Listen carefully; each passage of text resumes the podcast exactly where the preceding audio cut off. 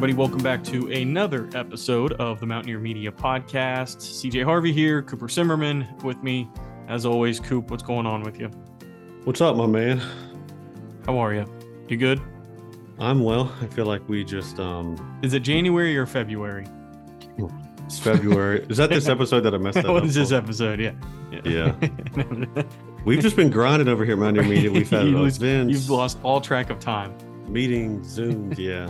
Life is good, man. What's um glad to be Yeah. back for another episode, guys. We have a, a fun one, um, an important one. I think all of the episodes are important, but this one, uh, you know, it- it's it's a subject that I said on the podcast. CJ, you know, gets coal gets people fired up, emotional, depending on I guess you have interest in it, if you've got family in it, if you've got you know business interests, who whatever it may be. But I've always said that I mean the West Virginia people deserve to have a nuanced conversation about coal, and you know, and it's both sides of the coal story. It should be in the public domain. Um, in Junior, um, I think much credit to Mason. Mason, you uh, found Junior, or you watched some of the stuff on, you know, on Twitter and on their website, on their And YouTube he's been on Vice. Yeah, I mean, he he's had some pieces really kind of hit national news. mainstream. Yeah. Yeah, mainstream media. So yeah, so I mean, guys, you're you're in for a conversation about Coal River Mountain Watch with Junior Walk, and um, we kind of just go across their work, what they do, his lived experiences with coal mining and keeping these companies accountable, and the impact that it does have on the state and the realities of it. And um, I don't know, I found it you know extremely informing for myself, stuff that I didn't know or quite realize, and I just think it's it's important listen for folks. You're happy to share it with people. Yeah, yeah, absolutely. We'll get to the accountability here in a second because I'm going to tease that a little bit more before we get to the talk. But Junior, what a great name, right? It's not exactly Junior Soprano, but Junior Walk is is a good name. it's It's a, like- it's a cowboy name right there. it is. It's a cowboy name. This is a Southern West Virginia boy right here, Junior Walk. So, no, and, and you were talking about the accountability. Junior Walk, Coal River Mountain Watch is pretty much a a watchdog company. I, I think I call him a watchdog in this episode, and but he's using drone technology and his knowledge of the, the West Virginia hills to basically keep an eye on these coal companies and make sure that they are keeping up with the rules and regulations that they have to. And if there are violations, this guy literally records it with his drone in some of these coal impoundments, these these coal slurry impoundments, mountaintop removal. That's really what his company is focused on. The the Coal River Mountain Watch, eliminating mountaintop removal, uh, mountaintop. Uh, I'm getting all mixed up here, but anyway, he is holding these people accountable by using his drone, shooting this footage, and then turning it into the Department of Environmental Protection. And these guys get fined and um, death by a thousand cuts. You know, eventually you you start taking chipping away at these guys, and and you're going to end up making them either more accountable or you're going to end up getting kicked out of where they're at. And so anyway, to bring this full circle, Juniors is he really is this guy that is holding Big Coal accountable because he cares about his home and he cares about West Virginia. And coal is a very hot topic in West Virginia. It will always be that way. And whether you're pro or anti, whether you're on one side or the other, I think we can all agree that keeping our water clean, keeping our, you know, keeping the and, and, and just holding big coal accountable is something that we can all agree on. It doesn't matter who you are, where you're from, making sure the people that come in and extract the coal that West Virginia is known for, that they're doing the right thing. And that's what's important.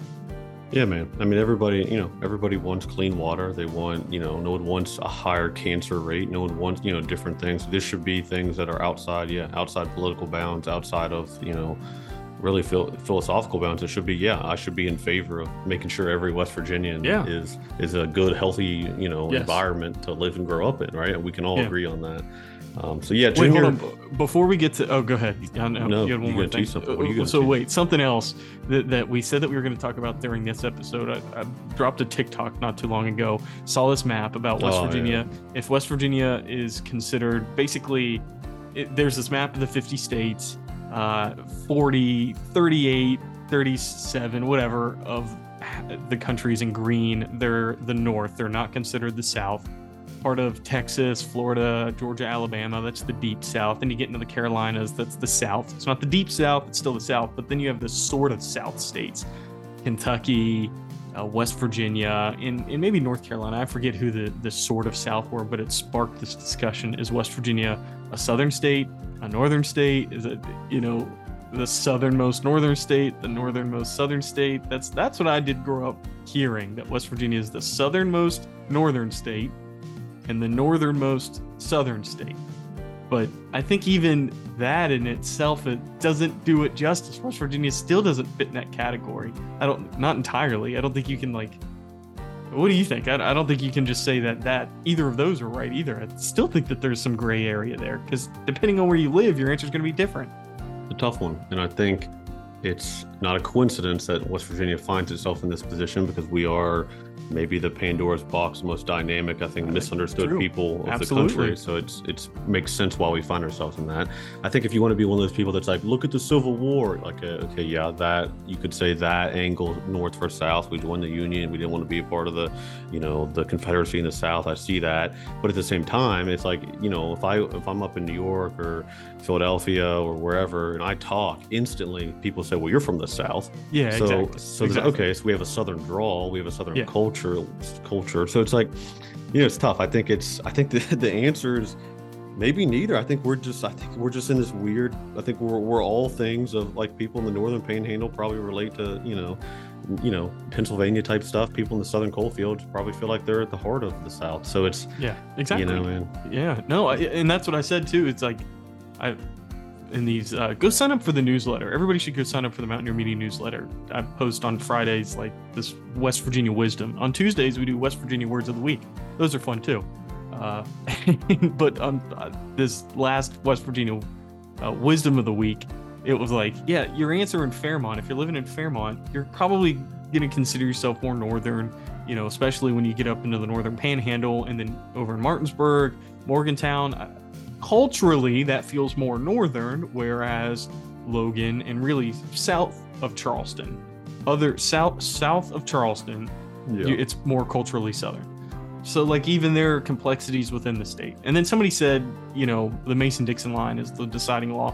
Well, West Virginia sits on the Mason-Dixon line. There's a piece of West Virginia that's above it and a piece Yeah. of West Virginia that's below it. So I don't think that's that's not a great answer either. So I don't know. We're should everything. not we should not box ourselves in already any more than the outside world already has. So we are not any of those things. We're not north, south, east, or west. We're just in West Virginia, man. We're just in West Virginia. the way it should be. Yeah, that, was- that was As good. And we had fifty thousand people watch that TikTok, and you know, Yeah. a couple hundred. I just played it accidentally. Um, a couple hundred people yet Add commenting. one more. Go on there, check it out. Let us know. Email us your thoughts. Like you said, join the newsletter, mountaineermedia.org. CJ, other big announcements. Um, Classic, you guys know the Almost Heaven Classic is rolling along. People are buying their tickets. I'll say it a million times. Friday, come there. You don't have to golf. We just want to gather innovative, passionate leaders, uh, West Virginians. Just come, network, hang out. You can stay at the resort. We got discount codes. You can bring your family. There's, there's going to be an informal kind of like hiking and adventure group that's not, you know, going out on Saturday.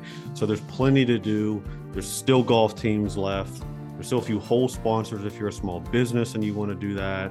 Everything, like always, mountaineermedia.org. Get your ticket. But um, you know, what is it? It's well, today's the eighth, so literally like four months, almost to the day Yeah. away from now. We're going to be Yep. in the the beautiful Tucker County, man. So we're pumped for that.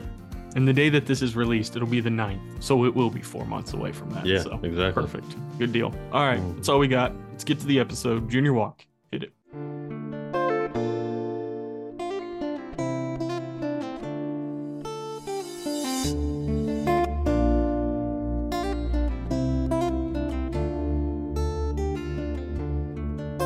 The uh, sun does not always shine in West Virginia, but the people always do.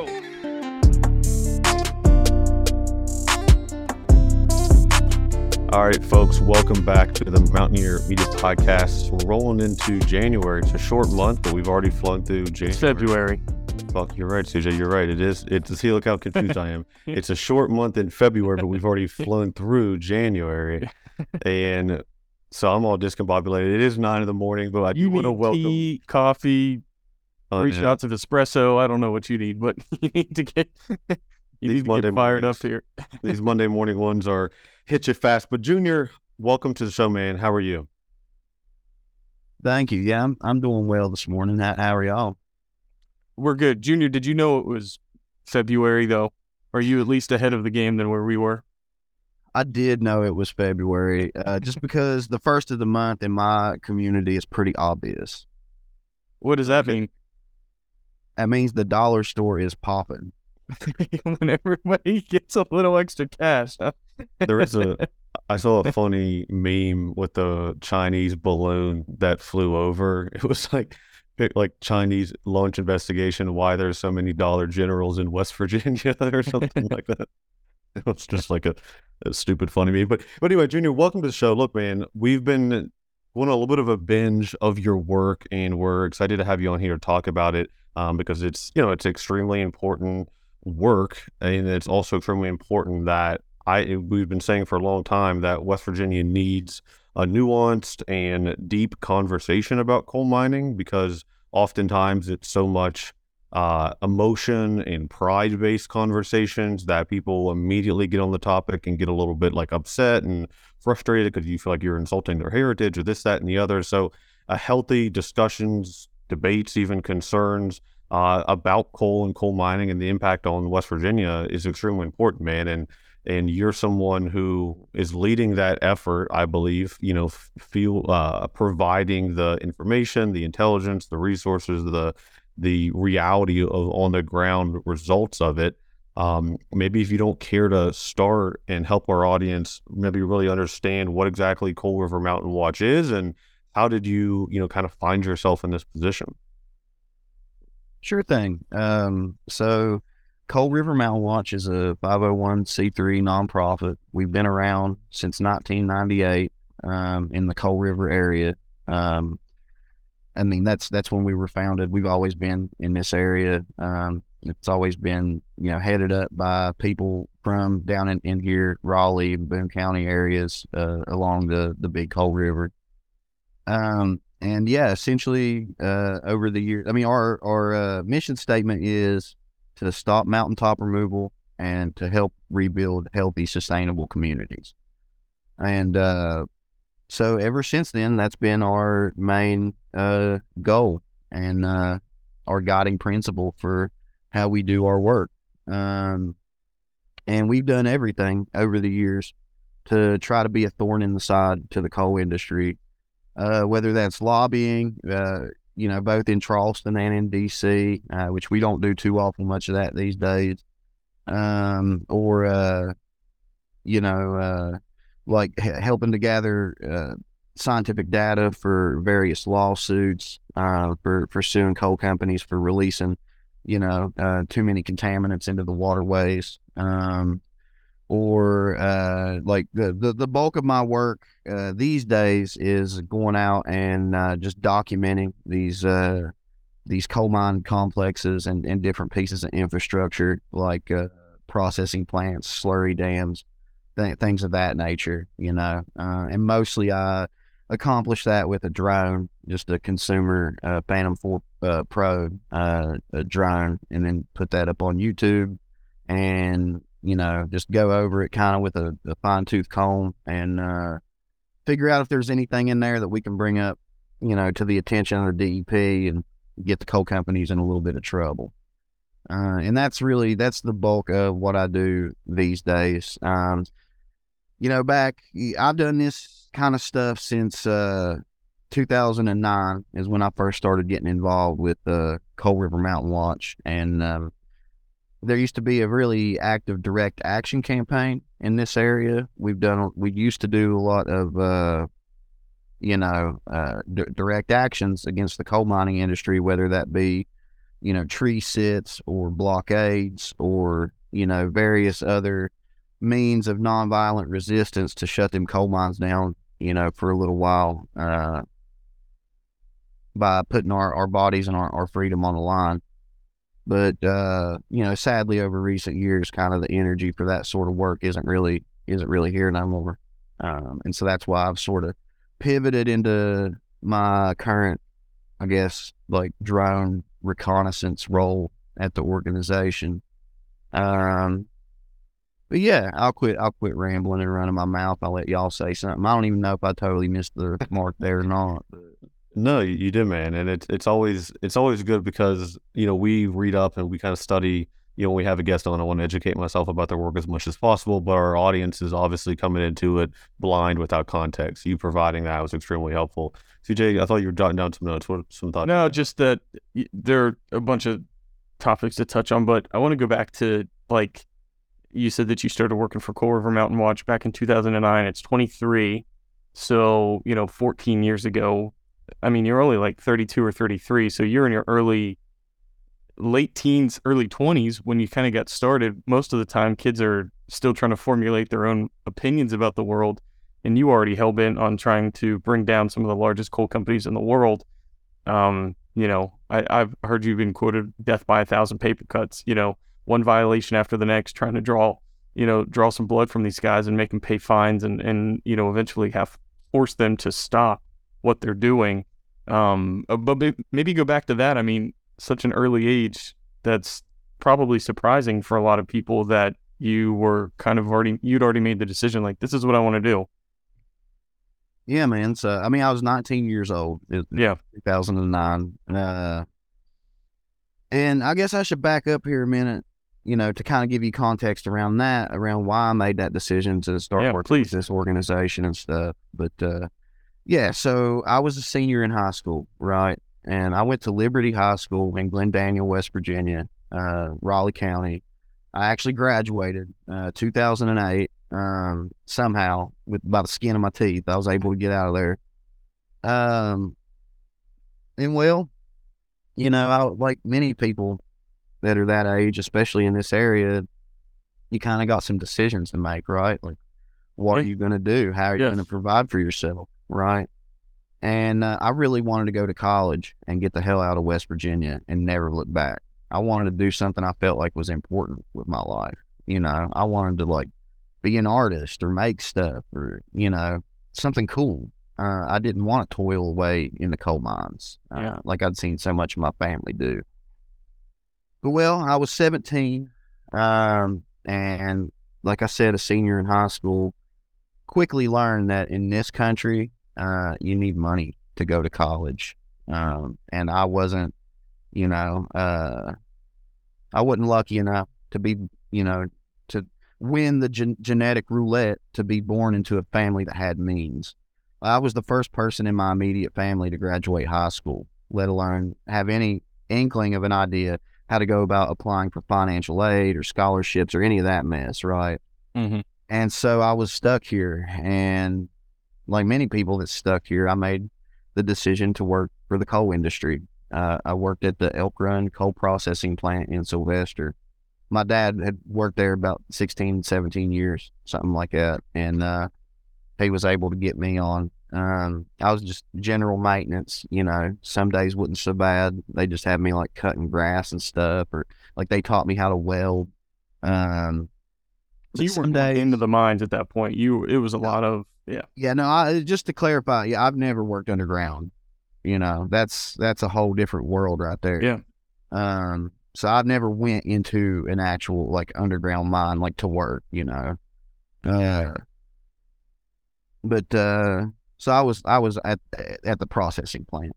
Mhm. And that's that's really the main job I had with the coal industry was that just general maintenance gig at Elk Run. But you know, some days I'd be walking along the belt lines, which are those large conveyor belts you see going from place to place at these processing plants. And that's back in 2008. You know what company that was running that? That was Massey Coal, ran by Don Blankenship himself. Yeah. And you know, you hear a lot of talk about how they, you know, would run roughshod over any kind of safety uh, regulations or whatever, let alone environmental regulations, right? But yeah, I could tell you from firsthand experience, like walking along in belt lines and stuff, you know, you're you're supposed to be clipped in with a harness and all that when you're hundreds of feet off the ground working on a piece of equipment.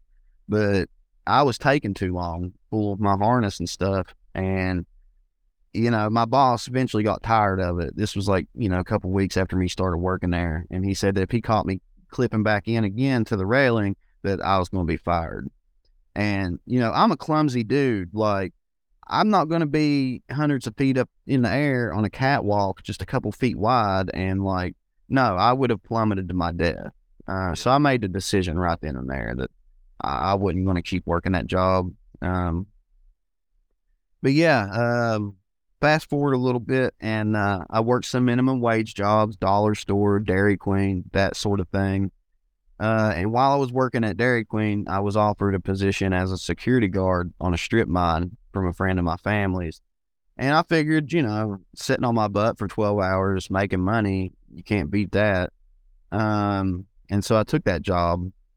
And uh, granted, it was better than working at Dairy Queen as far as that's concerned. But within the first like week or two of me working up there, I felt miserable about well what I was doing and about where that money was coming from going in my pocket, you know. Um, and uh, what I was working six p.m. to six a.m. Uh, at that site, and this was a surface mine out uh, near Nellis. Uh, it's like between the Boone County and Kanawha County border. Um, it was called Ravenscrest. I don't know if that permit has changed names since then or not. They often do. Um, and well, that's when I first started coming around Coal River Mountain Watch, which was started by a lady named Judy Bonds. And Judy used to work at the gas station with my mama. And so that's how I know her.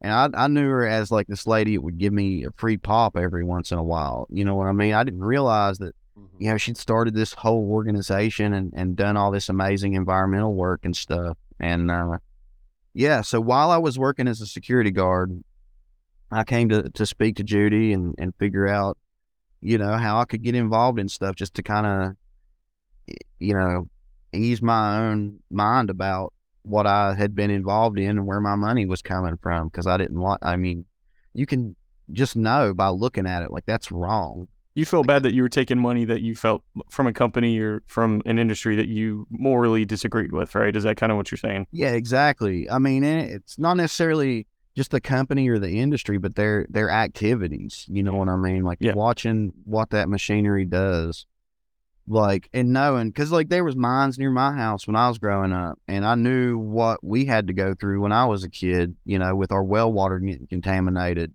Yeah. and dust absolutely. all over everything. You know what I mean? And knowing that that money was going into my pocket was putting them same problems on somebody else that lived down below at hill. You know what I mean? I didn't feel right about it. Yeah. Um, and yeah, so that's Well, kind of the long story short on that. Well, Junior, I mean, going back to even like your childhood, I, I've been reading, so it could be kind of chalked up as you know a blunt metaphor to you know to say like the after effects or toxic byproduct um, of coal mining, you know, hangs over our youth, right, impacting everything from education to drinking water to cancer rates to employments. But literally, I'm looking at this picture, and to me, it just you know I was kind of preparing for this conversation. It's so striking because in your case, it looks like Marsh Fork Elementary School is quite literally it is hanging above the school like on the mountaintop this giant 2.8 billion gallons of toxic coal sludge on the mountain it's literally above the school you know god forbid that something break or leak i mean you can imagine it, it i'm sure it does seep into the surrounding areas but you know a cataclysmic event could happen and that's literally above an elementary school where our children are going to youth and that's somewhere that i believe where you went to elementary school with so it's it's like a metaphor that it hangs above us, but it literally and quite physically is a part of lives in, in, in West Virginia. Yes, that is where I attended kindergarten through sixth grade. You know, my entire elementary school experience was at, at Marsh Fork Elementary School, right there next to that that slurry dam and the the Goals coal prep plant. But uh, that's actually got kind of a happy ending to it. That school is shut down now. Like they, there ain't kids going there no more, um, and that's because uh, Coal River Mountain Watch was uh, pretty instrumental in getting a new school built uh, for them kids. Um, about five miles up the river from from that location, so far away from slurry dams and coal mining activity. I mean, you're not super far from coal mining activity anywhere you are in southern West Virginia, but the new location for that school is like it's a good location. There's not a slurry dam right over top of it. You know what I mean? And that's some of the proudest work I've ever been involved in my life was was getting a new location for that that school. Um, and so yeah, th- thankfully there ain't kids going there no more. You know, Um, Yeah. But, huh? Sorry. Go ahead. I don't even know what I was going to say. My bad. No, you're good, man. It's it's the the product of Zoom interviews. Um, but I was, I was just gonna say your your your story is so important because I think there's often this misconception that people that oppose coal mining or have anything bad to say about coal mining or point out the the toxic you know results of it in any shape, way, or form, or folks from somewhere else. They're you know liberals from California or from New York City telling West Virginians how to be, and like, but it's that's not really accurate. I'm sure there are other activists that come into West Virginia because a lot of the action is here, but you're a local. You grew up in this. Your family was a part of this. And it's like that's the the missing piece I think of the the conversation that gets had is that people that are impacted by mining and are West Virginians. They're your neighbor, they're your friends, they're your family, they're your grandma, they're our children. They're not like this far away enemy coming in here and telling us how to live and we just want to keep doing what we're doing it's actually fellow West Virginians that are like, hey, y'all, like this is impacting me. This is like, you know, devastating my life for some capacity. So I think to me, that's just like, that's such an important piece. Um, and I'm, I'm curious, do you feel like you've lost friendships? Do you feel like you've been kind of, you know, side eyed when you walk into 7 Eleven to get, uh, you know, coffee in the morning from locals? Like, how has that maybe, you know, changed your life in that regard now, kind of speaking out against the coal mine when you were formerly kind of working with within it? Yeah. So, I mean, I wouldn't necessarily say I've lost friendships just because I've never really had that many friends in the first place. Like, I, growing up, man, like I was a weird kid, you know, like I was real into anime and, uh, like a staunch atheist. Um, and so like, you know, I, I didn't make friends super easy, right? And so I was already a bit of a pariah in the community, so to speak. And so that's why I feel like it wasn't that difficult for me to make that leap to really put my neck out there and be like, no, these coal mines are bad because I already didn't care what people said about me because they already had their opinions, what they was going to think. Um, now, as far as having to worry when I go out to the store or whatever, like on some level, yeah, like I've been harassed a lot. Uh, but this is West Virginia. You know, I carry a pistol on my hip anytime I leave this house. And people can say whatever in the hell they want to say to me. And that's all well and good, and they can say it. But there's there comes a point they want to put their hands on me, it ain't gonna go good for them. Does that Yeah. ever happen? Does that ever happen where it's gotten pretty pretty contentious? I mean, it's got close. You know, I've never had to draw down on somebody, but Yeah. that's because they know. You know, like my family kind of has a reputation in this area. We're not the most stable people, um, and so I think they kindly know better. They give me a wide berth. You know what I mean? Or not not to sound like some kind of No. ass or whatever, but like, no, Sure. seriously, like people know, like the, like yeah, maybe we can like, you know, yell something at him from across the parking lot, but you don't want to go over there. yeah, you don't get to within six feet. you got to be careful. So, Junior, let me ask you then. So, in a perfect world, like clearly one of the things that you guys are very against is mountaintop removal, but in a perfect world, does coal mining exist?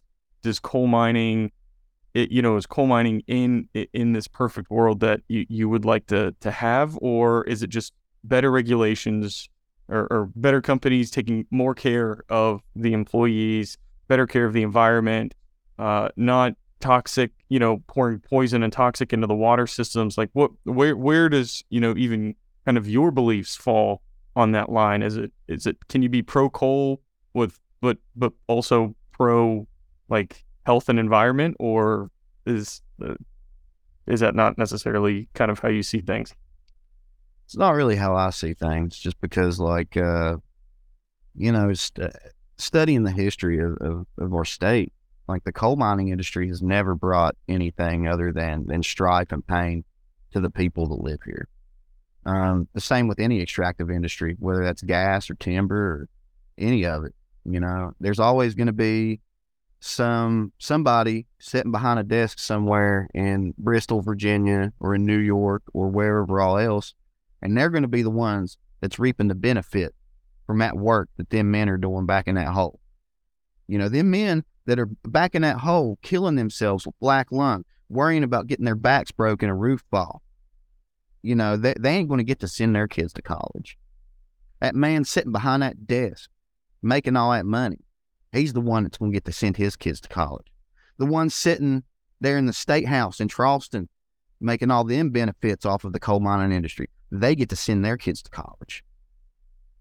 You know, but somebody that goes back into a hole and gives themselves black lung for 12 hours a day can barely even make a truck payment. That's not right. And that's why I'm against the coal mining industry. I mean, you put anything else aside, like, yeah, the environmental part of it is bad. Yeah, the health effects on the surrounding communities, the higher rates of cancers, the higher rates of birth defects, that's real bad too. But, you know, this is the culmination of the American dream. This is capitalism at work. This isn't capitalism gone awry. This isn't the system that we live in malfunctioning. This is the way it was intended to work. You know, there it was intended that there would be somebody that never has to work a day in their lives, reaping all the benefit from the people sweating in a hole miles down underground. And that's what's wrong to me. Yeah, West Virginia. Uh, yeah, I agree. Powerful, powerful statements and, and beliefs. And, and West Virginia definitely has, for a long time, too long, relied on big companies, big extractive companies to come in and basically take what West Virginia has to offer and runs and leaves, doesn't come back. They don't establish themselves here. They do move away. And, you know, it, it, the, the point being is it, that has happened forever in West Virginia's history, and that is something that needs to change. That's desperately something that needs to change. Um, but it is you're there's a, a, a part or something that Cooper said too. It's it's hard to be, it's hard to go against the grain in West Virginia. You know, it's hard to go against coal. It's hard to go against timber. It's hard to go against, you know, whatever. Pick the industry, and you do have to uh, kind of pick and choose your battles. But certainly, you have not you you don't mince words when it comes to fighting for what you believe in because this is something that you probably have seen more than other people in West Virginia and you've seen it your entire life so you know i mean it is a hats off to you for kind of continuing to defend what you truly believe in and the people and defending the people that may or may may not be able to defend themselves or, or don't necessarily have a choice well, thank you. I, I appreciate that. But uh, yeah, man, like I, I, I mean the, stuff I say. You know, I don't. I'm not gonna come on to, to a program like this or, or speak publicly at all ever and say something that I don't believe with hundred percent of my heart. You know, I, I'm not gonna, you know, try to walk a tightrope. You know, just to just to maybe get uh, some middle of the road liberal to you know, kind of see things more my way or whatever. Um, I was told a long time ago by Judy Bonds, who started the organization that I work with, that if you ride a fence, you're going to get splinters in your eyes. And she was talking about Jay Rockefeller, but I think that that sentiment could be uh, kind of yeah, yeah, yeah. That's that's a universal sentiment. Yeah, yeah that's let's kind of let's kind of catch back up to now too, because I feel like we've we, we haven't really touched on you know specifically how you are holding some of these companies accountable. So we know that you use a drone, and we know that you're flying it over some of these impoundments and some of these, um, you know, some of these coal operations. But what are you looking for? How do you actually do this? How do you, how have you continued to get away with this? You know, kind of get into the specifics of how you are kind of this watchdog for these mining operations.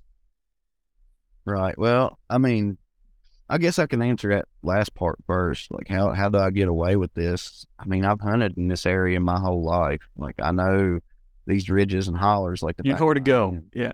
yeah. Like, the thing is, like, they keep security and stuff on these mine sites, right? But right on the main road, like, they don't get out of their truck. Like, they act like there's only one way in and one way out of these complexes when it's surrounded by woods. You know, it's I'd have to be stupid not to get away with it. um, but yeah, essentially the name of the game, right? Um, these these companies factor like environmental fines from the DEP and them into the cost of doing business. Like that ain't going to hurt them that bad. Like they expect to get caught on a lot of stuff like that. What really disrupts them and their activities and hurts them in the pocketbook is when you find something that they have to take workers and equipment off from actively mining coal to go back to a different section of the site to fix something. Right? That's what really financially burdens them. And if we can do that enough, that'll make it economically unfeasible for them to continue these large scale surface mining operations. And so that's really the the goal at the end of the day. And so I want to recommend folks listening to this um, the the why coal companies love bankruptcy video. I think Junior you appeared in that. Um, it's a short, uh, 23 minute, you know, kind of a little documentary by uh, Bloomberg Business Week. I think it it it really kind of sums up this game. We hope to kind of do it justice here for audio listeners, but I think there's something about visually seeing it play out on the video is kind of helpful too.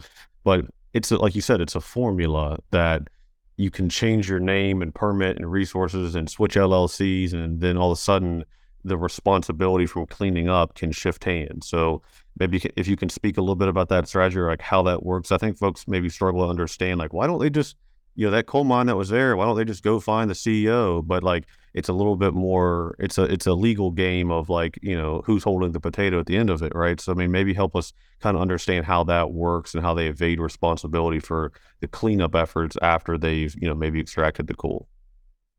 Right yeah and, and coal companies have been playing that game since the since the 70s i mean it's all uh, it's all about subsidiaries you know like you, you have a bunch of problems on this mine site. Well, they're the, I guess, whatever LLC subsidiary that's over that mine site needs to go bankrupt, and we need to figure out a new LLC subsidiary, whatever, to take it over. Um, and it's just a, a corporate shell game, is is what it's uh, like. You know, like you think about that shell game where you got three cups on the table and you put something under one of the cups, you spin them around or whatever yeah, it's the same thing that they're doing, but just with subsidiaries, um, which is like essentially an offshoot of the larger company, and that's how they're able to to duck responsibility uh, most of the time. What um so what do you have like a rough idea? So uh, say there's you know hypothetically 100 strip mine sites or coal sites. How many of them actually get fulfilled and restored as best they can? you know, is it 10%? Is it 5%? Is it 30%? Like, what would you estimate actually comes through when, when they say they're going to repair the land once they leave? I mean, just an estimation off the top of my head, I'd say less than 2%. Less than 2%? Less than 2% of the land mass, for sure. Is there opportunity for the land? Is there anything that can reasonably done be done on the land once it is, you know, mined? Like, is there, like, have, maybe the question is like, have there been successful like reclamations? Yeah, like like like does there are companies that do that? Yeah. Yeah, I mean, there there probably are. This is getting a bit out of my wheelhouse, you know, because that's just not the the part that I focus on. And like specifically in my community, I haven't I haven't seen it, you know. But I know there are programs that do like uh, you know different different things on abandoned mine lands, uh, whether that's like raising bees or lavender or whatever. But I feel like just a, uh, you know, from what I've heard about a lot of them projects, it's people from out of state, you know, coming in and writing grants to get access to all this land and then making all kind of promises to the local people and never following through with them. Um, I mean, I don't know. Y'all might be able to find and point out like one or two examples of a project like that that have actually succeeded but it would be news to me. Um, and as far as like being able to build things on these abandoned mine lands, like when they do these large scale surface mining operations, it completely breaks up the the bedrock, right, with the the explosives that they're using and all that. Um, and uh, the Walmart in Logan, West Virginia, is a mm-hmm. perfect mm-hmm. example. That was built on abandoned mine lands and every year they have to keep shoring up the foundation because it's just sinking into itself. And I mm. think Walmart was actually suing whatever coal company they got that land off of. Um, wow. That, yeah. Uh, the irony. Yeah, right. Clash of the Evil Giants or whatever. It- was. it's uh, you know, it's fucked up when you have Walmart's like trying to like Doing the coal company. like trying to be like, hey, we we've been wronged here. It's like Walmart. yeah. like So yeah, exactly. But so like challenges like that is what you're going to have to look out for anytime you're thinking about doing something on an abandoned mine land. I mean, yeah, I mean, not to mention if you're thinking about doing like agricultural stuff, like there's a lot of contamination that you're going to have to deal with. Like, and there's not even like all the, you know, like arable land that was on that hillside is now at the bottom of a valley fill. So like any topsoil you want to use, you're going to have to truck in, and that isn't really economically feasible. Yeah. Talk about some of your accomplishments in the over 10 years that you've been doing this. You've been flying these drones, you've been going to the DEP. You know, what are some of the major milestones that you guys have hit? Right. Well, in this work, accomplishments are few and far between. Um, I will say something we touched on earlier is uh, Marsh Fork Elementary School, getting Yep, that yep. school moved. That's some of the proudest work I've ever been involved in. Um, and I'm not even act like saying I had a lot to do with it, but I was around for it, and uh, incredibly glad that none of them kids has to go to school there anymore. You know, when I was, yeah, no, it that was not a healthy environment to try to learn in.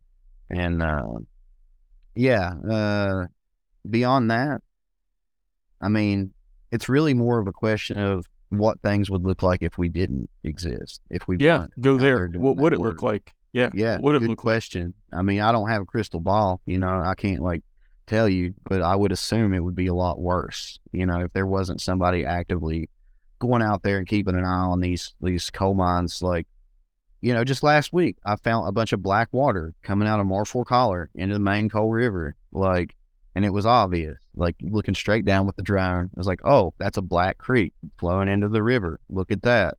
You know, just like how often would things like that happen if they didn't have to look over their shoulders and worry that somebody was going to see them and, and report them to the DEP.